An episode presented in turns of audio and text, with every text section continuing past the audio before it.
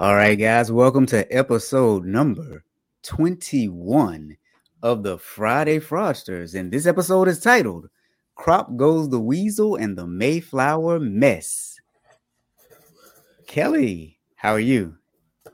I am awesome. My podcast just hit seventy-five hundred downloads, so I'm way excited. And uh, it's summer, and it's, well, it's hot here, so... Nice, but that's a big milestone, though. seventy-five hundred. Yeah. Awesome. So, Joe, how was camping? Oh, camping was great. It was an awesome weekend. Fantastic. Besides the fact that there was a little bit of, um, I don't know, did you hear that Denver, Colorado was like the worst uh, smoke or the worst, uh, what what what's the word I'm looking for? Pollution. Air quality yeah, index, A Q I. Yes, wow. Least worst air quality internationally. Over the weekend. Yeah, like supposedly number one in international. So for air quality. So anyway, otherwise that's not good. No, yeah.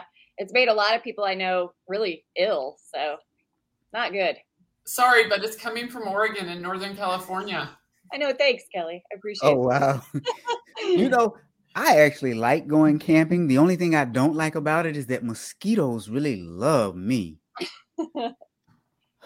You're so sweet. But you know what? So where, where I am, mosquitoes are like this big. I mean, you can see them from a mile off. They are huge in Alabama. That's the one thing, well, one of the things that I don't miss about it. But you know what? We've got people coming into the room and you know what to do, guys. Drop the emoji into the chat that signifies the mood that you are in right now. You know what's really interesting? Hal. Hal has a watch. He's surprised, and there's a hurricane. Yeah, Fred. Or bad weather. Fred, how you feeling about Fred there, Hal? I thought that was probably an interesting hurricane name. Yeah, yeah. Did you guys, how did you guys know the fun fact that people don't pay attention to the severity of hurricanes when they're named females? Really? Really. That's interesting. Yeah. Hmm. Yeah. I'm going to see if I can find it, and I'll drop it in the thing. So the hurricanes are sexist. Yep. Together. Michelle says she loves the intro, and she said that it's been terrible here in Denver. Yep, Michelle feels my pain, I bet. Yeah. Now, Hal says that there are Texas-sized mosquitoes in Alabama. uh, but as it relates to Hurricane Fred, he said, right said Fred. I guess the hurricane is too sexy for, okay, never mind. Some people won't even get that joke. Uh, Michelle is in a good mood today. And Leslie's back with us. And Leslie's in a pretty decent mood as well. Uh, Hal said, no comment about ignoring females. Hal knows better. His his wife would get mad at him if he said anything. Yeah, yeah. You know what? I've got a question for you guys. So, Joe, what's your favorite wine? You like red wine, white wine? What, what's your what's your wine taste? I'm a red gal, and my fave is a good cab. Ah, yeah. Okay, all right. And what about you, Kelly? What's your what's your favorite kind of wine? I am not a wine drinker. I'm You're a beer drinker, a drinker or a scotch drinker, but I'm not really a wine drinker. Oh boy. Why? Why? Why? Inquiring minds want to know, right? You know, so let me tell you guys a story. Let's go back into dreamland. When I was a kid, I did not know that wine was made out of grapes. Had no I, idea. I see where you're going with this now. Yeah. When I found out that wine was made out of grapes, you know, I had to pitch my case, right? But but my home was always a dry home. There was never any alcohol in the home. I didn't even know what wine was, but I pleaded my case. I need to be able to drink wine. The answer was no, obviously. And I said, well, but wine is made from grapes. And I eat grapes, and grapes are good for you. So if grapes are good for you, then wine should be good for you. That was the case that I pleaded. Like it. It didn't work. But I guess now you guys know why I'm actually an auditor today, because it's that critical thinking, right? And that reasoning that you have to have. So if you guys can tell me in the chat, what is your favorite wine? Are you a red or a white? Do you like the cab, like Joe? you know, do you like it dry? Do you like it sweet? I prefer red and sweet personally, um, even though I don't drink wine that often. Now, I know people are probably saying, why is he talking about wine? But we'll get there in just a minute. Dan must like my the, the way I pled my case to drink wine as a kid, because he is laughing. Seriously, though, I thought, you know, if wine, if if if grapes are good for you and wine is made out of grapes, then surely, surely I should be able to drink wine. I'm actually really surprised my son hasn't come up with this yet, because his latest, now that he's double digits, he should get to try everything. Ah. And yeah, so we, we've had to kind of nip that one in the bud. See, double digits is very significant. And guys, Lokeish is with us today. He said he missed a couple of sessions of the Friday Frosters and his world was feeling empty. My friend, we were empty without you here. Michelle likes Diet Coke, and Dan says once a year, a glass of Merlot. Dan, what's the occasion? Why once a year? Is it a wedding anniversary or, you know, birthday? Maybe he just had it. His class ended, I know, for the semester. Maybe he just partook. Dealing with students, yeah, you, you may just need some wine. Lokeish says, unfortunately, he is a teeter-toddler. And Pozo says that red wine, it depends. Moscato or Merlot? Moscato. All right, guys. Did you all also know that a majority of the food that we eat in the U S, it is heavily subsidized by the government, including grapes? Now, when I say subsidized, let's talk about this for one moment. Farmers get what's called crop insurance. Now, that's for most agricultural producers. And what it is, is it protects against, well, either a loss of their crops due to natural disasters such as hail, drought, floods, you know, that kind of stuff. Or if the prices of agricultural commodities, you know, fluctuate. So with that said, there are ten, two general types of insurance. One is called crop yield and the other one is called crop revenue insurance. On average, the federal government subsidizes about sixty-two percent of the premium for these farmers, on average now, on average. In twenty nineteen, crop insurance policies covered almost three hundred eighty million acres, not dollars now, but acres. Now, that is approximately ninety percent of the uh, uh, U S crops, the acreage of, of crops in the U S. Uh, it primarily covers four crops, corn, cotton, soybeans. That makes up about seventy percent. However, grapes, my friend, are covered. So some of the wine that you have may be subsidized by the federal government. So some of you are probably still wondering, why in the world is this guy talking about grapes? And why is he talking about wine? And why did he ask Joe and Kelly what their favorite wine was? Are we just luscious? Is that what the Friday Frosters has come to? No, it has not. Like I said earlier, the U S Department of Agriculture actually has a risk management agency. That agency is responsible for providing some of the insurance premiums or, or the subsidies for the insurance premiums that farmers have. So now, with all of that said, let's just talk about today's story, because crop goes the weasel. My friends, we've hit a whole new low this week. So there's a guy who's a fruit broker. His name is Ralph Hackett. Ralph, again, was a fruit broker, and he was working with a local farmer out in California. So this farmer got with Ralph, and Ralph was the intermediary who helped that farmer sell his grapes to end users, or probably to grocery stores and things like that. They used table grapes. Now, they sold table grapes. From twenty twelve to twenty fifteen, Ralph, well, he colluded with the farmer, and what he did was he instructed one of his employees to provide false documentation to the farmer, uh, basically understating the amount of crops that were sold through the brokerage firm. What that farmer then went and did was he, well, went and filed paperwork with the federal government and claimed insurance, saying that he sold less than what he was insured for. So essentially, the farmer double dipped on his table grapes based on fake documentation that he got from his broker. So crop goes the weasel, the fraud weasel, that is. What do you guys think about this, Joe and Kelly? Because this one is, it's, it's pretty interesting. So I picked grapes when I was like a little kid, not a little kid, but like ten. My friend, her family had one of the first um, vineyards in Oregon. And so I picked grapes, and uh, they still have a vineyard. And um, and my dad was a commodities trader, so I knew a lot about uh, crop insurance fraud. And like I just posted in the um, uh, chat, wherever money is, there is fraud. And, you know, farmers can commit fraud, and it's money. And, you know, the thing is, is with like farmers, it's feast or famine.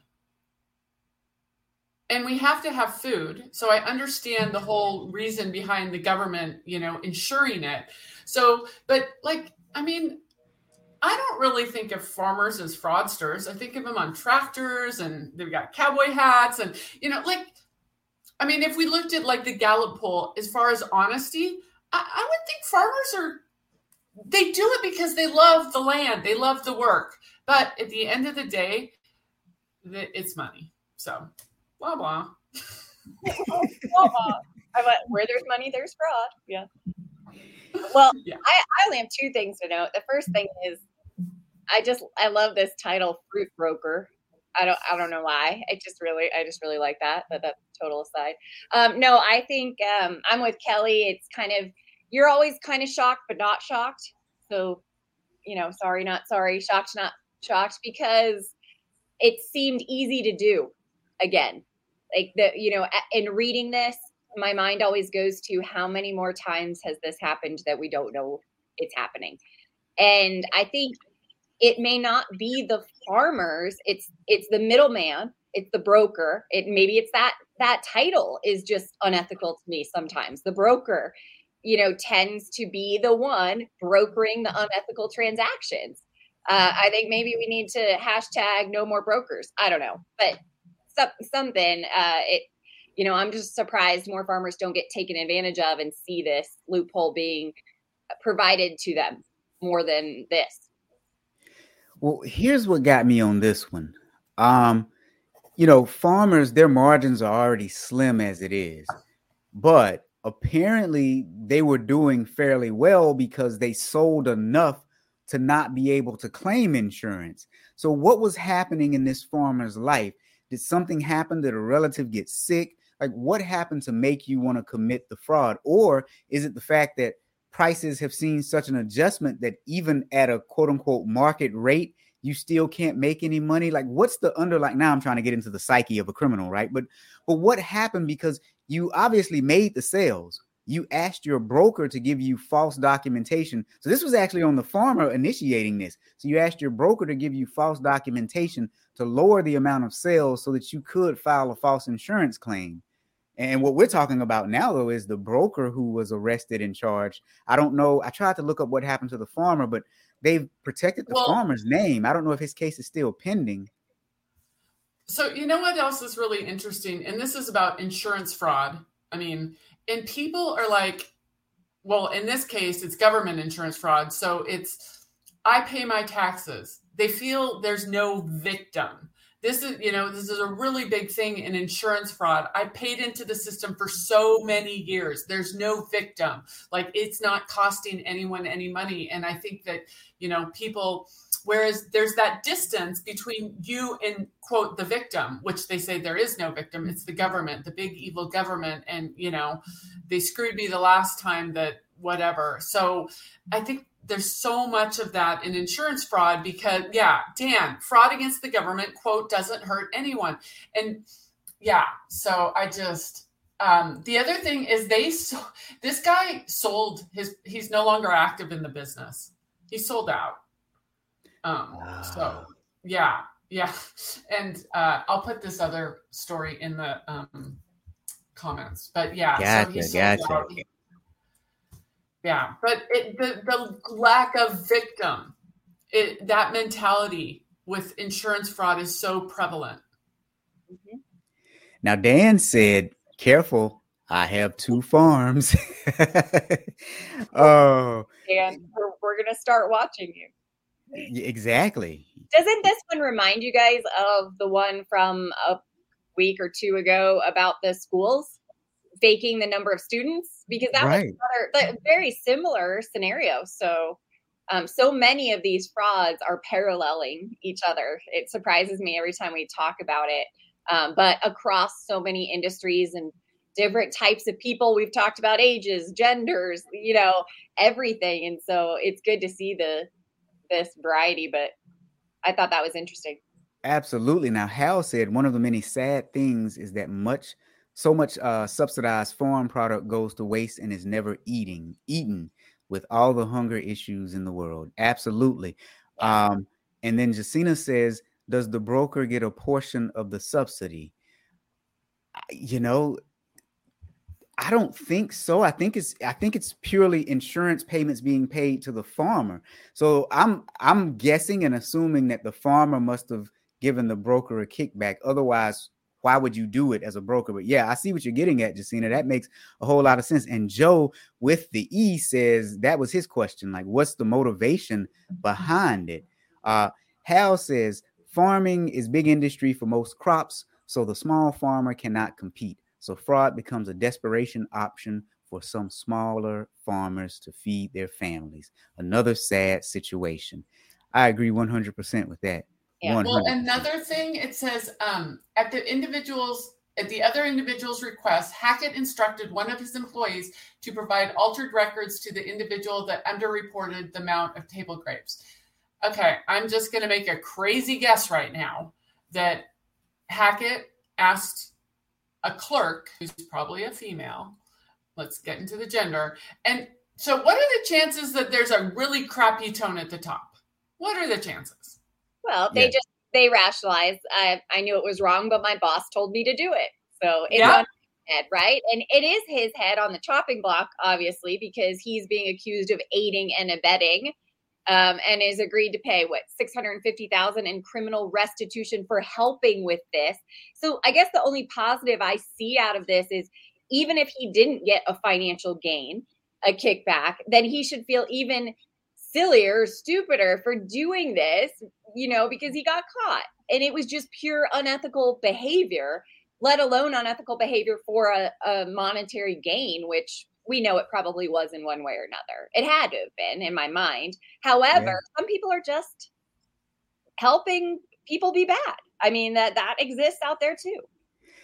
It does. Well, and, and if we go back to what Kelly was saying though, uh, I was thinking the same thing, Kelly. It was a clerk and um, probably a woman. Um, and she just did as she was told, kind of like uh, either last week or the week before last when we talked about um, Oh, no, that was even a few weeks further back when we talked about the uh, military housing where the lady, we had the news clip and the lady said she simply did what she was told. I actually talked about that last week on my uh, on Audit Bites. That was what we talked about. And we showed those clips again. Yes, that's a shameless plug for my show, Audit Bites, the, the only live show about internal auditing here on LinkedIn every Wednesday at twelve thirty p.m. I missed it, but I watched it. It was great. You did great. Oh, thank you. Thank you. I was nervous. You said you did bad, but you did great. It was great. I had to check it out because I wanted to see Robert bad, quote unquote. That's what he said. It didn't, it didn't happen, folks. I hate to burst your bubble. He wasn't bad. Well, I, I appreciate that. It, it felt bad. But, you know, so here's the other thing that, that struck me as interesting in this situation. They were saying that uh, they're estimating the loss to the insurance company was six hundred fifty-six thousand dollars, six hundred sixty six hundred fifty-six thousand eight hundred thirty-four dollars. And that is the exact amount of restitution that the broker had to pay, not the farmer who actually got the money. So to me, there's more to this story. There has to be something more behind it. Either the broker was the initiator, because it doesn't seem like the farmer is being punished at all unless his trial is coming up next and they're still investigating him. But this this seems odd. Yeah. Yeah, maybe I. So, yeah, it sounds like maybe I jumped the gun blaming the broker because it's the broker who's getting, you know, really that, that this main focus of the article that we looked at yeah, was about. But yeah, yeah, like you said, there's, there's gotta be some reason behind all this. And we may well, never know. And the other thing it says, according to court documents, Hackett was a member and manager of a Central Valley fruit broker through which the other individuals sold various crops. Okay, what are the chances, big stretch here, that someone else did something else wrong? And can you imagine the fear that is going through that community right now? Like, rightfully. I mean, it only happened one time with one person, and no. I'm going well, with and no. Um, Uh, unemployment fraud, when we talked about unemployment fraud with the governments, and then the governments tried to get smarter and lock down the process. You know, in my mind, I think somebody already asked in the chat, in the comments or the chat, what, how is this regulated? Who's watching this? I mean, what are the audits behind the scenes of what insurance claims are being, crop insurance claims are being submitted versus, I mean, are we doing site visits? Are we checking out the crops? Are we just looking at what happened to the area? You know, uh, hurricane or, you know, whatever seasonally, weather wise, you know, what all do they do? What are those controls, those checks that they perform? Yeah, that was. Well, and it didn't yeah. say how this was investigated. I'm going with a tip. Oh, yeah. It probably the uh, poor secretary who was made to change the uh, numbers. Most likely. Uh, Jacina says, wouldn't this be avoided by random checks of crops sold by weight? Who regulates this? Yeah, exactly. You know, here, here's the other thing, though. All right. So I left out a small piece of the puzzle. Whoa, no. uh, did you guys also see the part where, so the broker gave the, inf- or the, the broker's assistant gave the information to the farmer. The farmer then gave it to the federal government for insurance purposes. The government then called the assistant to verify that the numbers were correct because the broker gave the government her name, his or her name, and his or her name only to speak to. So when the government called to verify that the numbers were actually accurate, they spoke to the person who fudged the numbers to begin with at the broker's office. Man, it really seems like he's throwing somebody under the bus in this entire situation. The, the ethical bus.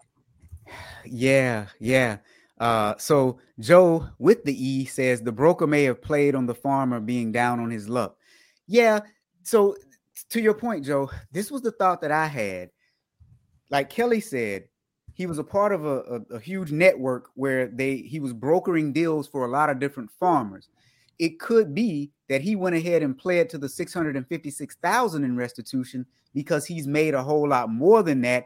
And if he pleads right now, I mean, double jeopardy, right? You can't be convicted of the same crime. So you go ahead, you plead out now, you take this loss. In the meanwhile, you still have a few million in the bank. So when you come out of jail, you still have your few million. That doesn't work with different clients, though, does it? I know the... I don't know. Jeopardy thing. Like I, I, that sounded so great. That I know, right? But I don't know. However, like I, I don't think that would count as the same crime if he was doing it across the, you know, crop, you know, and I agree. Kelly was either just said like the other farmers in that area are probably that either use him or, you know, yeah, they're probably shaken. Yeah. Yeah. Now Pozo says, the government had poor controls, too, because the government employees didn't uh, verif- verify they were communicating with uh, authorized parties at the farmer's business. Yeah. I mean, yeah. I mean, they, they thought they were doing the right thing because they actually called the broker, but the broker is the one who provided the false documents. If it had been the farmer that had altered them without, you know, the broker, then yeah. So now, now everybody's raining on my parade. I, it sounded good. I didn't know. Dan said separate crimes. Yeah, you you you're right. But it but it did sound good though, didn't it? It did. But like what that. About conspiracy or RICO? Ooh. Mm. Yeah. Yeah. Al said insurance Ponzi scheme. I mean, essentially that's probably what it is. But but in all seriousness though. Um, he may have just thought if he go if he pleads this one out, they'll just stop looking because they already got the bad guy. You yeah, know, I never know what their what their mindset is for sure. Because it just seems odd that he's the broker, if if I'm reading the story correct, I know he provided false documents to the farmer, but at whose request? Like, it seems like the farmer would have approached them first, unless it was, like Hal said, an insurance Ponzi scheme where he had this deal with a bunch of different farmers, which then means I would plead out and, you know, hope that they stop looking. So anyway, yeah, th- this is this is a weird one where. Yeah, this one's weird because it has the government involved. So to me, right, like, I mean, normal, when we're talking normal healthcare fraud, we're talking, you know, patients, doctors, and the health insurance companies. Now we're talking farmers, insurance broker, government. And it's like, it's just different. It's different players. So to me, it seems like the middle player is always the guilty party. So like, it's doctors defrauding the insurance companies. It's this broker defrauding the government. But, but it's, I think we hit it on the head at first with what does he truly get out of it?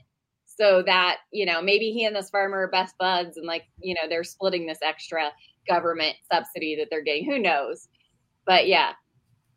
Well, to add icing on the cake here, this happened between two thousand twelve and two thousand fifteen. So now if in twenty twenty-one you're required to pay this money back, you know he does not have this money. I mean, it's at least, you know, the money that came from this scheme, he's probably spending it all. But uh, yeah, I just thought this was an interesting case because we've now found fraud in the grape farming industry. Yes, we have.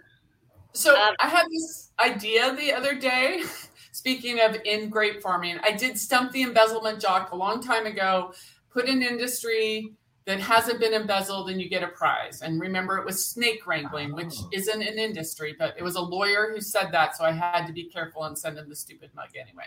But um, so I was driving by um, a business in Bend that I know was ripped off. And I had this idea that I want to go around in my little community and take pictures of every business that I know who has been embezzled. So people can, I, I just think the visualization of seeing that it's Dent Instruments, it's a, it's a hairdresser downtown, it's my water district. It's like plumbing. Catch, huh? Our friend that plumbing. Yeah. Insurance. Yeah. Yeah. So it's like to be able to see that it hits every, like grapes, you know, who thinks that grapes are like, yeah. yeah. We think of wine and good times. We don't think of fraud. Especially if you're a ten-year-old kid who wants to drink wine. I mean, it, it's well, just great. It's, again, it's it's edu- that's why I love this show, because it's educational for us even. And it's, I mean, you know, this is the first I've been reading about crop insurance. Why? Because Robert sent us a link to read about crop insurance. Now, something in our toolbox. Interesting. It's just it. So weird. Yeah. So, hey guys, check this out. We are halfway through the program. I think that this is a perfect opportunity to talk about the fraud retreat. Yay. I love it. We already have um, signups like literally rolling in. I was telling Kelly, I was really excited because a year in advance, like I know that's a lot for you guys to commit to right now. Um, so we definitely appreciate it because it keeps our spirits up with the way of the world today, because I know it's kind of unknown right now, but we're all staying very positive that next August fourth and fifth, you guys can all come to Denver, Colorado and be in person, where I think we've convinced Rob fully to come so we could actually do Friday Fraudster if we're still doing it, which, you know, most likely we will be um, on Friday, August fifth next year. Uh, I think Dan Ramey, I think we've, he's on. I think we've can finally convinced him to come as well from Houston. So anyway, we'd love to see all your smiling faces next year. Well, and you know, what's interesting is like, this was before COVID happened, but Joe and I were talking about this retreat and I was like, I think people want sort of bespoke events, and then COVID happened. And that's the kind of events we're getting because we don't want to be in Vegas with a thousand other people. So we were ahead of the curve, but we were doing it for a different reason. We wanted to do it so we could really, really connect with the attendees and have the attendees connect with each other. So um, again, we're ahead of the curve, guys. Yes. Yes. Michelle, Michelle just said, come to Colorado. Michelle will be there. She has already signed up. So come see us. It'll be great. Nice. I'm actually looking forward to it. Uh, Denver, you guys are having it in Denver, right? Or right outside of the city?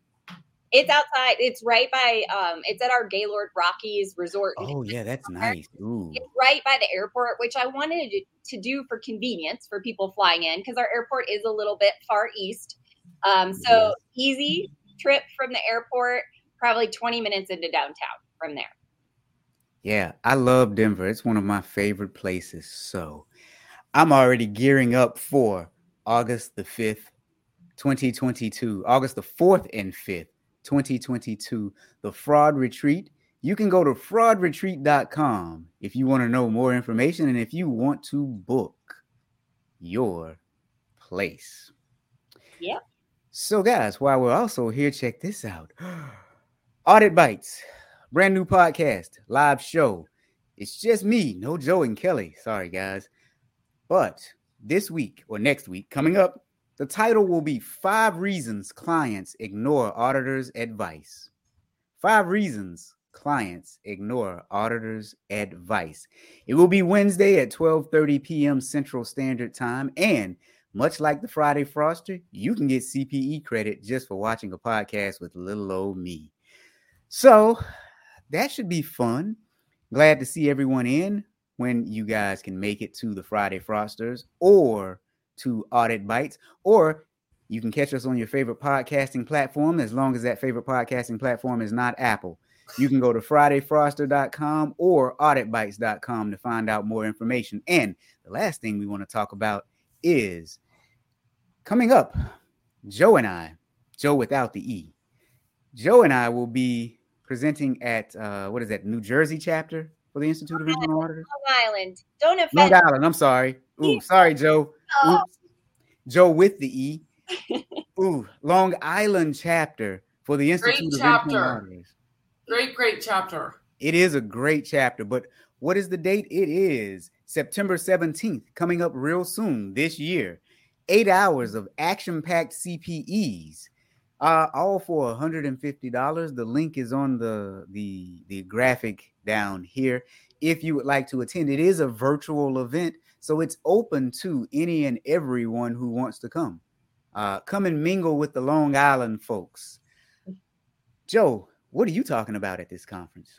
Um, I'm actually doing my presentation that is called Auditing Around the Corner, which I'm going to start by saying I don't love the title of that. So I always start my presentation by saying, help me retitle this, because I think auditing is looking backwards sometimes.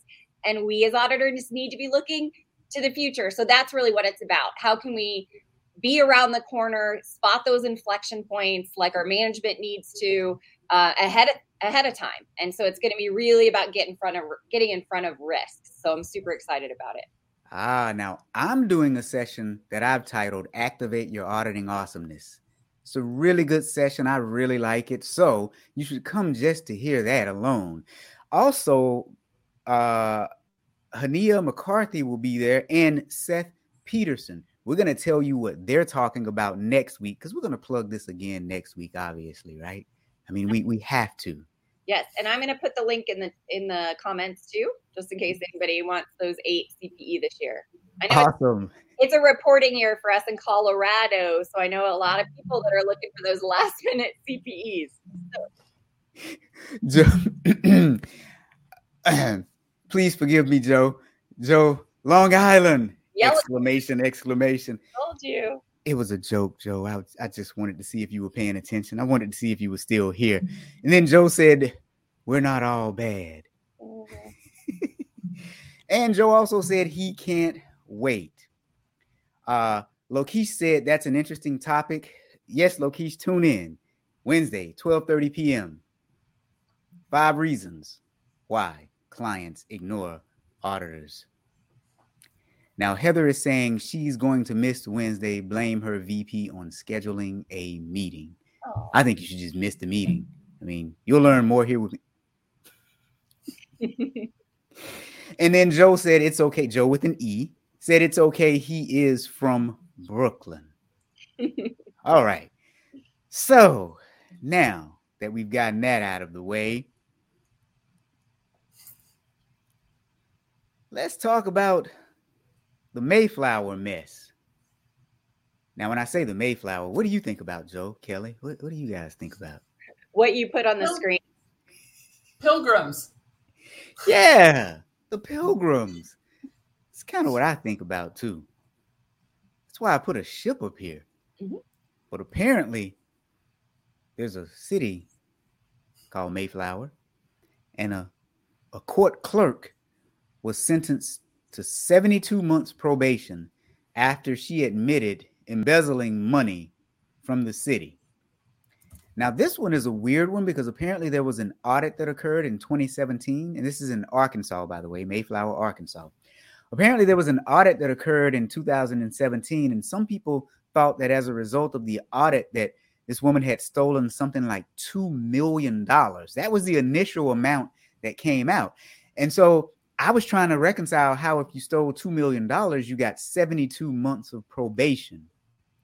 Then the rest of the story came out. And apparently it wasn't two million dollars. It was somewhere around maybe four thousand dollars or five thousand dollars. But she's sixty-three years old and she pleaded guilty to theft of property, tampering with physical evidence, and abuse of an office while she was a clerk. It's pretty bad when we can't trust our civil servants. But here's some interesting things that happened within this particular case. They were saying that the auditors reviewed documentation from January two thousand ten until August fourteenth of twenty fourteen. They looked at a receipt book and found that there were several pages missing and they looked like they had been tampered with. That receipt book was used to document payments for whatever at the clerk of courts, right? For various citizens in the town. Now, here's where it got really interesting. It was reported to authorities that citizens would often pay their fines in cash. Okay, some people still do that to this young woman, but they would also do it while she was outside on her smoke break or while she was working in the flower bed. Uh-huh. The- that was one of the, I love pulling out the best like liners from some of these. That was one of them. That was one of them I pulled out. I, so I'm, I'm going to, I'm going to stop right here for a moment. Joe, Kelly. I, well, first of all, we know she didn't just steal whatever those numbers, thirty-two hundred, four thousand, because it was just too easy for these same reasons we always talk about. It says she, her responsibilities included maintaining all of the records, accepting payments, and making the bank deposits. So who wouldn't in this great fraud triangle world of opportunity not start putting the cash in her pocket when she didn't even have to write it down because she controlled it? So anyway, I just, it's, it's the typical control breakdown here. Segregation of duties breakdown. And her probation included a bar on casino gambling. Imagine that. No. Imagine, imagine. Imagine, so, imagine yeah. that she probably had some history of that. Yeah. Oh, um, boy. Uh, did you, maybe you're going to get to this. Maybe I'm jumping the gun. My last, my third and final pull out of, from this article was she was also seen, seen behind oh, the yeah. house burning documents. So like, okay, we talk about parking lot audits. How about parking lot bonfire audits there, Kelly? I missed that, but today I posted on LinkedIn about an, another arson. And oh my God, like people think that like that's crazy. There's a town that's about one hundred miles from me where she burnt down the, you know, the little municipality. Um, like arson and embezzlement, we have red collar crime. I think we need to have like Orange. Arson. Orange. Well, like, yeah. Burning of documents, destroying documents, buildings, like getting rid of evidence. Yeah. Oh my God. That is so, I did, I missed that part, but I had posted this morning about another embezzlement turned arson. So yeah, I, great. I, it could be an orange fraud, Kelly, because Hal says the Andersen shredders were not available. Now, for some of you guys who are a little younger in age, Arthur Andersen, when that consulting firm went down, They did a lot of shredding, so that's what Hal is referring to. I know sometimes if you have to explain the joke, maybe it's not funny, but we may have some people that don't know history, or they may be a little too young to remember Arthur Andersen. Okay, so shameless plug for my episode this week with David Weber, and there is a re- reference to Arthur Andersen, and it's a it's like a bone-chilling story. So it's a really good episode because David Weber has finally proven statistically with United States Sentencing Commission data that women embezzle more often. However, hashtag men steal more. So it's a really, really good episode. And like, I wanted to like blow up the whole internet with that, but I figure that people will hate me for that. But um, there's a whole Arthur Andersen, like you got to listen to the um, episode this week with David Weber. Behavioral accountant, and I got him to change his LinkedIn profile. Can I pick on another firm that I've picked on recently in a blog? Because it's not just Andersen Shredders. So this is McKinsey. Oh. Talked about them before. Um, by twenty eighteen, senior executives at McKinsey were becoming aware that they might face liability for their opioid work. So defending Purdue Pharma uh, and doing work in, with them. A leader in the firm's pharmaceutical practice wrote to another partner, "It probably makes sense to have a quick conversation with the risk committee to see if we should be doing anything other than eliminating all of our documents and emails." Like, oh, caught. Why would you put that in an email? Number one, you're an idiot. Number two, you're like, we're still talking about this, eliminating as in shredding or burning documentation from our work. Why are we doing the work to begin with, people? Why? Yep. Why? Absolutely. So now there is more. It was reported to authorities. No. So allegedly, she falsified the amount of money that she collected from the public. And then they were saying that they figured that out because her computer entries never matched the bank deposits. Now, here's the thing. If she had control over everything, wouldn't you have sense enough to shave off money from the top and then make the bank deposit the amount that you put into the computer? So I, but that kind of ties into what Kelly said. Part of her probation was to stay away from casinos. They can't verify the amount of money, but they're thinking it's about four thousand dollars. So it went from two million dollars to four thousand dollars. four thousand dollars is like one trip to the casino. So it's probably more, right? Let's just be real pragmatic about that. It's, yeah. It's probably a whole lot more, which still begs the question. Anyway, I won't get into that. Well, next part I was about to say. The bottom line is they can't quantify it because they have no records. I mean, they really don't have any records. We're never going to know in this case. Except if the casino, I bet they've got records on her. Yeah. We're never going to see, those will never come to the light of day. No, we've talked about that. What, what does the fiduciary role of casinos and frauds? We know that they don't have one, supposedly. And David said on the podcast this week, he's like, um, casino, best way to launder money, watch Ozarks, and which I have. Um, so yeah, oh my God. Speaking of which, is that is there another season of that coming out soon? Did you guys all watch Ozarks? That was oh, like- of course, yes. It was great. Yeah, I think I think there is another season coming out. Yeah. yeah, yeah. Now Hal says you don't have to be smart to embezzle; you just have to not get caught. Oh, good. And then Dan says the ten ninety-nine G tells the story. I love it. Okay, so. But as Joe guess where said, she went? She went wait, from wait. there to another agency. Oh, yep, that's right. Yeah, yep. And I put it. I put her LinkedIn in the um, chat. She went to like the cosmetology like licensing bureau. Yeah, yeah. So another state agency in the same general area hired her, even after they let her go at the other job. And, but wait, she doesn't still work there, though, does she? Even now? Okay. I was about to say. Cause what does her yeah. LinkedIn say? I can't. I don't see it yet, Kelly. Oh, um, it is. It just says, oh, wait. Oh, it has her in a different one. Director at Arkansas Fire Protection Licensing Board. But I also saw her at, like, the cosmetology. Director at the Arkansas Cosmetology Section. It's changed. She was Arkansas Cosmetology, but then on LinkedIn it says Arkansas Fire Protection. Either one, again, it's dealing with licensing money. Like, okay, Hal, shout out to you. There was a woman in Florida who um, did the register or licenses for strippers, and strippers really don't um, write checks. So they came in with a bunch of two dollar bills, and she stole like twenty-five grand. And she said she stole it because her husband couldn't stop spending it at Home Depot. So like we're, we're not people at, that not pay at the our- strip clubs, not at the strip clubs. He was at home spending it at Home Depot. That would have right, been right. like the best full circle ever. If you had just said, that's what I was wondering. I was waiting for it. And then it just, it was Home Depot.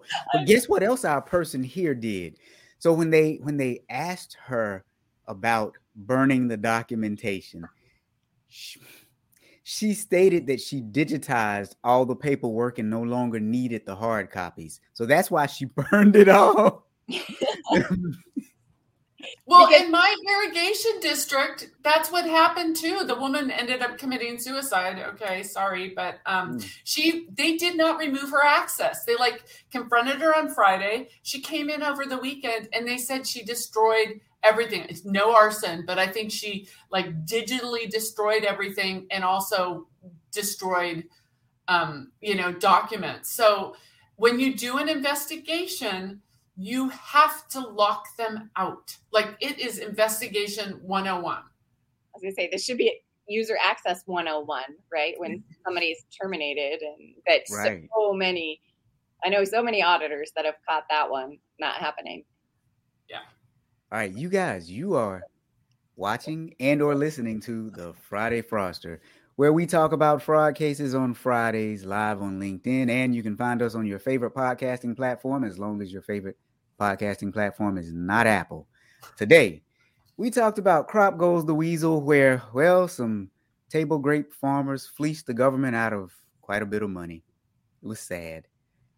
All of those grapes could have been used for some wine. Although I will say, no one asked. I kept saying table grapes for a reason, thinking somebody would ask, what is a table grape?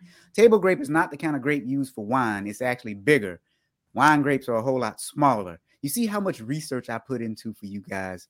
You guys should go over to seven dollar C P E dot com and get you a one-hour C P E just for watching this podcast. Now, our second story for today was the Mayflower mess, where a lady in Mayflower, Arkansas, stole money because she was the clerk at the city, and she was taking money from citizens, depositing it into the bank, doing the reconciliation or not doing the reconciliation. So there were no segregation of duties.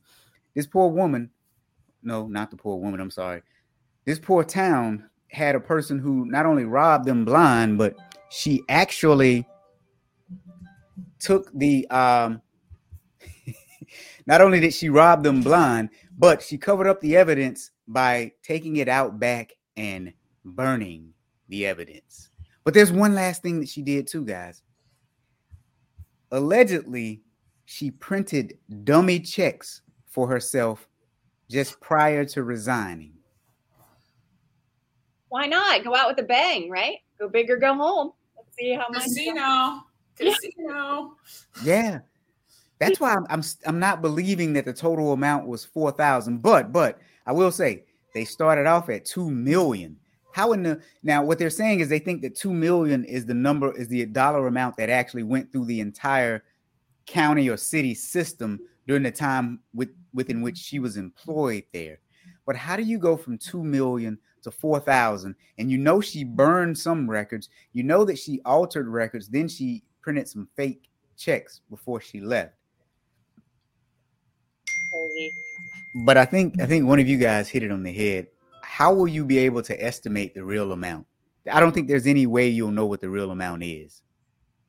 Yeah, but if it's a municipality, you can sit there and go, okay, we have X amount of, um, you know, property taxes coming in per year. I mean, there there's ways you can get a little bit closer to go from two million. I mean, I will tell you the best work that there is nothing worse than poor law enforcement work. And you know what? Unfortunately, there is poor law enforcement work, not everywhere, but cops don't become cops to learn how to, you know, track down missing numbers. And so from two, like if they would have gone from two million to say even a half a million, but from two million to four thousand, that's they didn't like, try. They didn't even try. Yeah. Yeah. They just threw, they basically said she stole everything. And it's like, come on, she didn't, they were paying bills, weren't they? Yeah. Yeah. Hal says dummy checks in one hand, matches in the other. Oh, I tell you, Hal actually makes this show a better show with the comedic element. All right, so guys, I think there's something else that Joe wants to talk about while we're here today. Joe. I asked Rob if I could have like two minutes of your time because I am really bad about doing videos on my own. And we all know how great Robert is at doing it. doing them, but uh, I figured this was my one chance to do like a two minute video. Um, I work uh, as volunteer for Susan G. Komen, Colorado. A lot of you know my story uh, about uh, breast cancer, being a breast cancer previvor. If you want to know more about that, uh, happy to talk to you about it. But uh, Susan G. Komen, Colorado, we are planning for the More Than Pink Walk, September twenty-sixth, which is virtual. You can walk anywhere. We actually had one person come forward in the state of Colorado who has agreed to triple any donations made to the walk today. So it is such a great opportunity that because we're doing a live show today, I just had to plug it because whether you can give ten dollars, it will turn into thirty dollars. If you could give fifty dollars, it'll turn into one hundred fifty dollars. You guys know math. I don't need to do that for you. But I just thought it was an amazing opportunity. Uh, if you want to donate to an amazing cause that's really trying to proactively impact cancer research. Uh, and um, I just, I'm thrilled that an amazing anonymous donor came forward to do this today. So I'm going to put a link to my More Than Pink team uh, in the chat. And if you guys don't mind donating, if you have the ability to do so, I would be so grateful because it goes three times further today. So thanks you guys for listening. All right. So here's what else we're going to do. After this show is over with, we're going to chop that clip up and we're going to distribute it on LinkedIn. What I'm going to ask you guys to do is just when you see it, start sharing it because that's today, today only. And it is Well, I know it's late. Just, it's just three p.m. Central Standard Time. Was this on your time or our time? Because we still got time left. But no, uh, we we have until midnight. So I'm going to post that clip of Joe talking about it uh, probably about thirty or so minutes after the show ends today. We'll see how fast I can do it. I'm usually pretty fast at that stuff. Thank you. Um, so we actually have uh, someone saying send the link. Who is? Oh, that's our buddy Joe with the oh. E. I will. Joe saying, send the link. And I just posted about it on my LinkedIn page too. So if uh, you go search me on LinkedIn and it should come up at the top there too. All right. So guys, this one has been a, whew, a fun one, a very interesting one. Um, you know, you got to find out how I tried to coerce people to give me wine as a minor. So that in and of itself is probably worth the entertainment. Uh, So, yeah, crop goes the weasel. Here's what I would ask. If you guys see some stories that you think are interesting and you think we should talk about, send them to either of us or all of us because we'd love for you to talk about them. If you have a story that you have some firsthand knowledge of, we'd love to have you as a guest on the show. That would be very, very interesting. Um, and, you know, if you ever want to be a guest host at some point in time, because we have some stuff coming up. All of us have stuff coming up where some Fridays we may not be available. Uh, send us an email. Let us know. Friday Fraudster dot com if you want some C P Es or seven dollars C P Es dot C P E dot com. Also, don't forget about the Fraud Retreat, Joe and Kelly, next year. Fraud Retreat dot com. Don't forget about uh, Audit Bites, my solo show, coming up next week, next Wednesday, this Wednesday coming up, twelve thirty p.m. Central Standard Time. Uh, don't forget about which I I A chapter are we going to visit, Joe? I I A, Long Island. I put the link to the event in the comments. So you can go back, scroll back up, find that event if you want those eight E. Not New Jersey, New York. Joe with the E is going to kill me. Thankfully, this is a virtual event. Joe and I will be uh, uh, doing presentations at this event. There'll be four of us. I think I, I think I'm leading off first thing in the morning, and then Joe is the last thing in, in the afternoon. And then there are two people sandwiched in between us. We'll tell you who they are and what they're doing next week. Uh, Joe says, "I need." Is that me, Joe? I need my own T V guide. Oh, uh, Heather said, "Don't forget to have a great weekend, everyone." Heather, thank you very much, and you have a great weekend too. And on that note, you got oh, Joe is reminding us that it's only one hundred fifty dollars for eight hours of C P E. And on that note, everyone, see you next week.